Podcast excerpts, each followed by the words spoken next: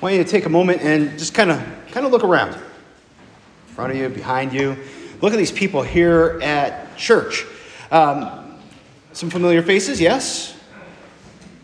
Maybe some not quite so familiar faces.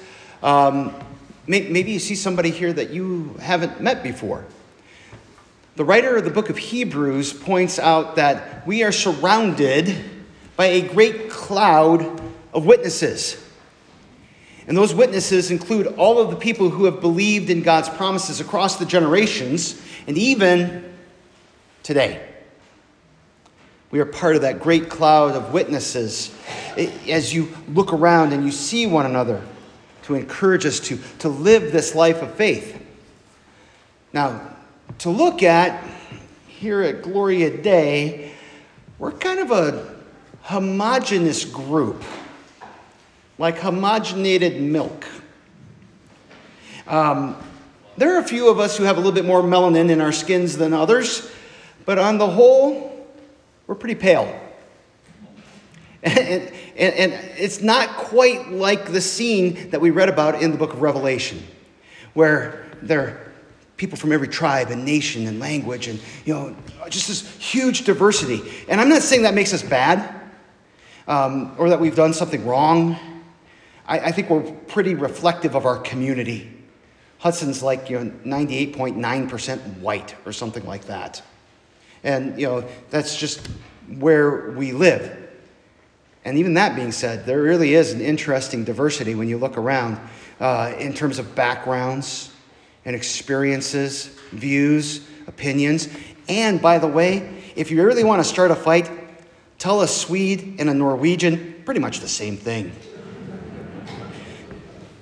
When I was a student at uh, um, the seminary in St. Louis, I worked at uh, a, a, church, uh, Messiah Lutheran Church on South Grand, for those of you who are uh, familiar with the town, uh, which is an inner city church.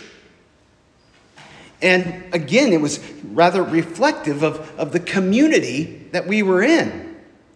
I remember looking out at the congregation and seeing second generation immigrants who still spoke Russian at home. And there were Eritrean asylum seekers who were part of that congregation. There were Vietnamese immigrants who their kids sat next to them and they whispered to tell them what the pastor was saying throughout the service because that's the only way that they would be able to understand.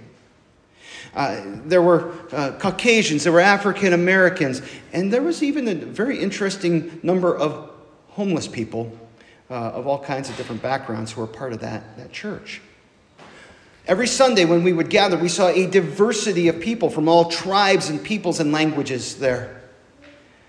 But there was still, they were still part of that same great cloud of witnesses that surround us here.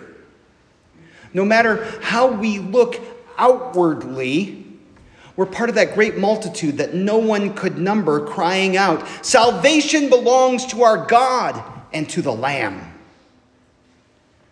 This is a, a shout of, of joy and celebration that goes up from God's people. This is, this is the moment when your team scores the winning touchdown. The scene that's, that we're reading about here in Revelation is that excitement when your favorite performer masterfully performs that favorite song, and you can't help but join in and, and, and clap and applaud. It's standing before God in heaven and celebrating that Jesus has scored the winning blow that won our salvation when he died for our sins and he rose again. It's the excitement of hearing God's song and joining in to sing about our salvation. When we look upon that, that heavenly scene, those people gathered around the throne, it says, These are those who have come out of the great tribulation. They're dressed in white robes because they've been cleansed. Their sins have been washed away in Jesus' blood, just as Bob was talking about in the children's message. And they get to be there in that heavenly celebration where we will be one day after we die, unless Jesus comes back first. And so we often pray, Come, Lord Jesus. We must always remember that this life that we are living, the world that we live in, it is penultimate. It's not, it's, it's the second to the last. It's, it's not the last place that we're going to live. It's not our ultimate final home. This is, this is our home and, uh, that we're going to live in, but it's not the home that we're going to live in forever. It's our home for now. But Jesus has prepared a better home for us. Those who have died, those who have come out of the great tribulation, that's life, by the way. Those who have come out of that great tribulation, they're already there. And one day, by God's grace, we will join them in a place where there's no more hunger, there's no more thirst, there's no more scorching heat. And even though it doesn't say that in the text, there won't be any frigid cold either. And there'll be no more death because death has been defeated. And we'll be sheltered by God and protected by Jesus. I like thinking about being part of that great cloud of, of witnesses and imagining being part of that, that great worship service around God's throne. I look forward to the day when we can see Jesus face to face and experience the fullness of the life that he has won for us. Remember, he says that I have come that they may have life and have it to the full. I don't know about you. I, I don't often feel like I'm really living a, a full life. I think that I, I will experience more of that when we get there. We'll, we'll experience it completely and totally. We still hold on to God's promises here. We hold on to those promises by faith, and someday, someday. But now we look around and we know we're not there.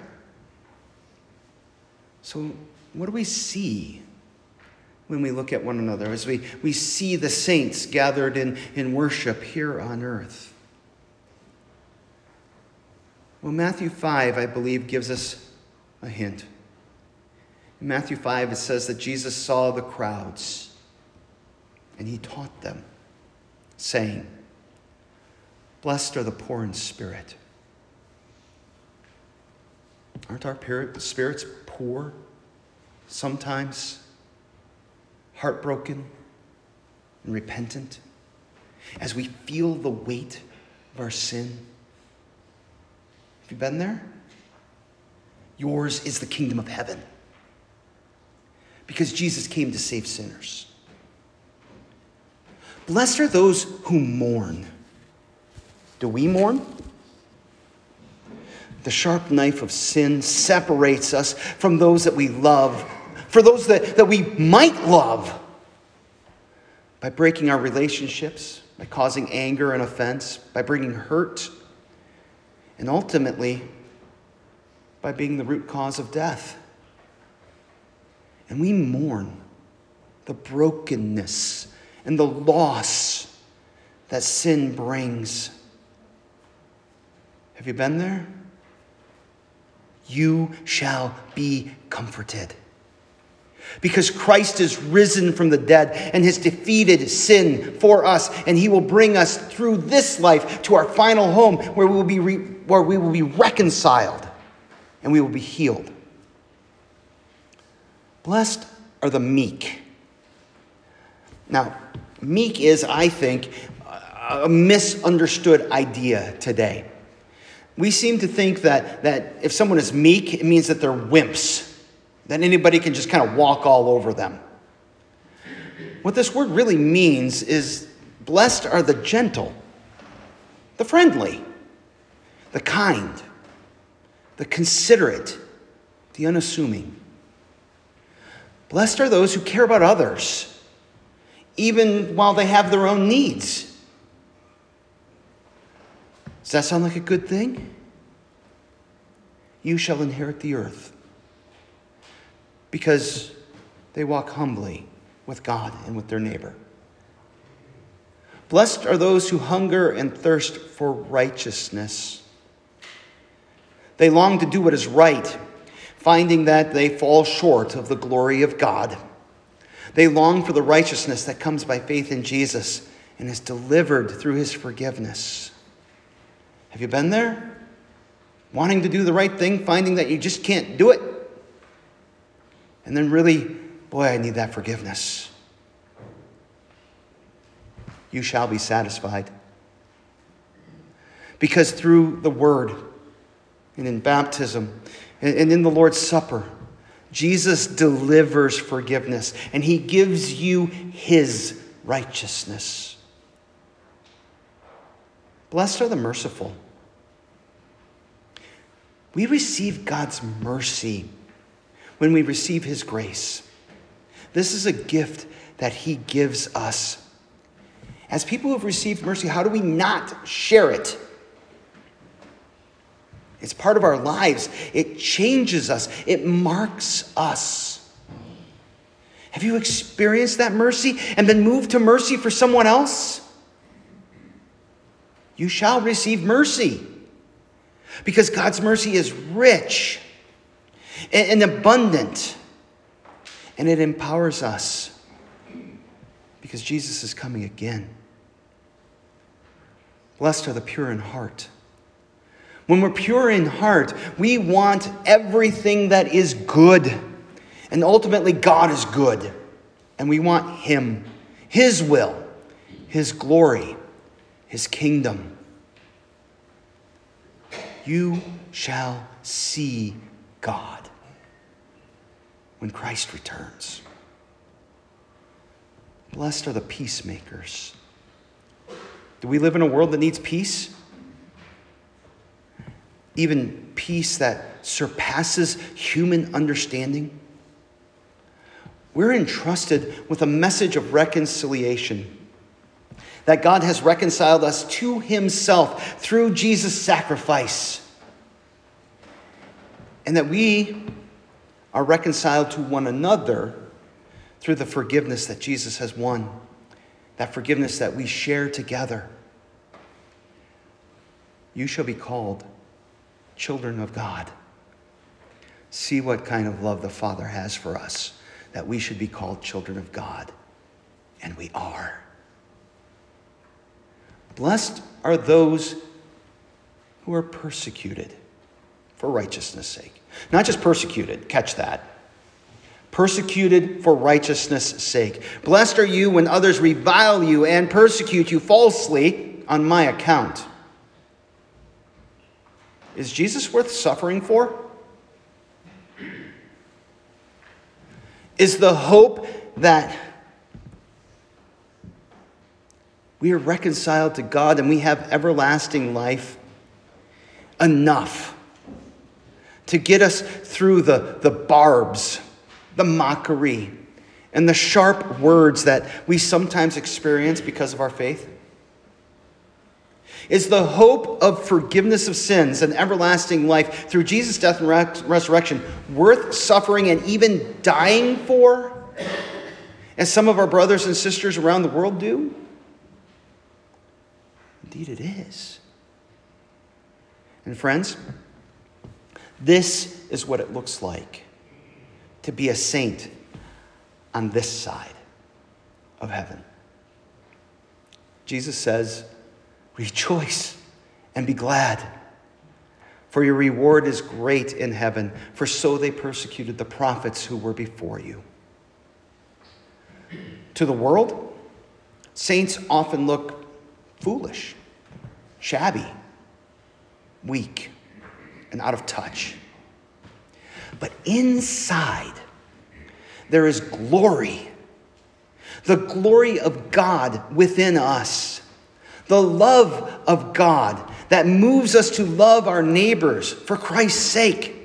There is salvation because salvation belongs to our God and to the Lamb. And He has given us mouths to receive that salvation spoken in the Word and tasted in the Lord's Supper. mouths that proclaim the salvation so that others may receive it, mouths that speak freely of this gift for all who will believe in Jesus, the Lamb who was slain for our sins and who lives forever as the shepherd of his people. Salvation belongs to our God and to the Lamb. And we are his children. We are God's children now. And what we shall be has not yet appeared. But we know that when Jesus appears, we shall be like him because we shall see him as he is. And everyone who hopes in him seeks to live a pure life because he is pure. Amen.